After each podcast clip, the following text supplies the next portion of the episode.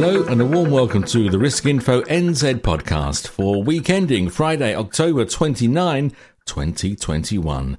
Now, big news of Partners Life, it's rebranded the company with a fresh new look as part of its 10th anniversary celebrations.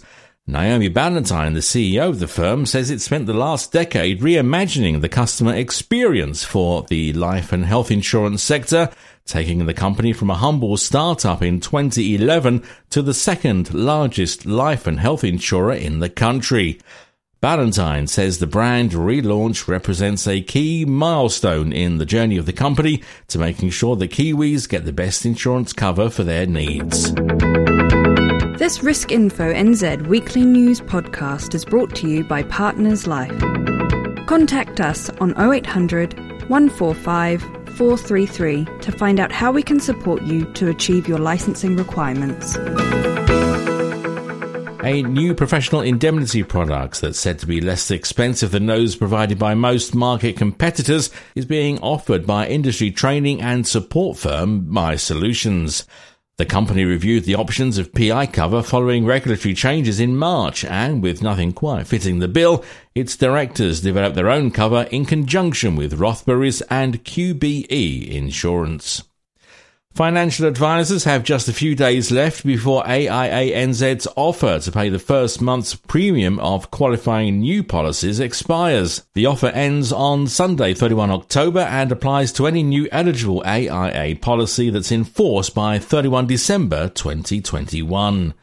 Now at Risk Info NZ, we have a new poll question this week. You can visit the site at riskinfonz.co.nz, uh, read the question and cast your vote.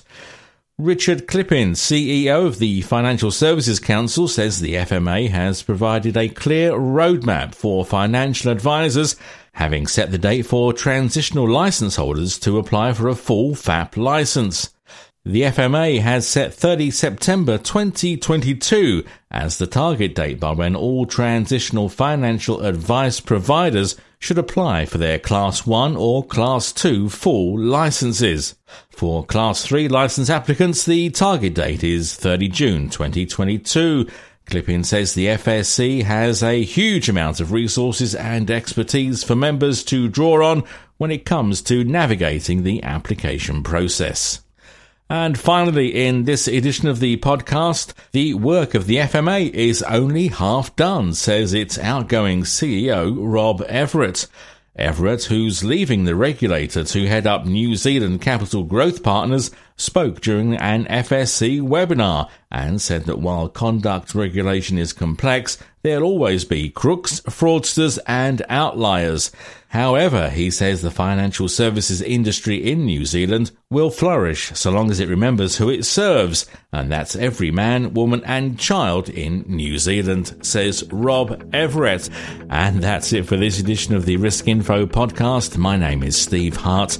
Do keep up to date at riskinfonz.co.nz. This Risk Info NZ weekly news podcast was brought to you by Partners Life. Contact us on 0800 145 433 to find out how we can support you to achieve your licensing requirements.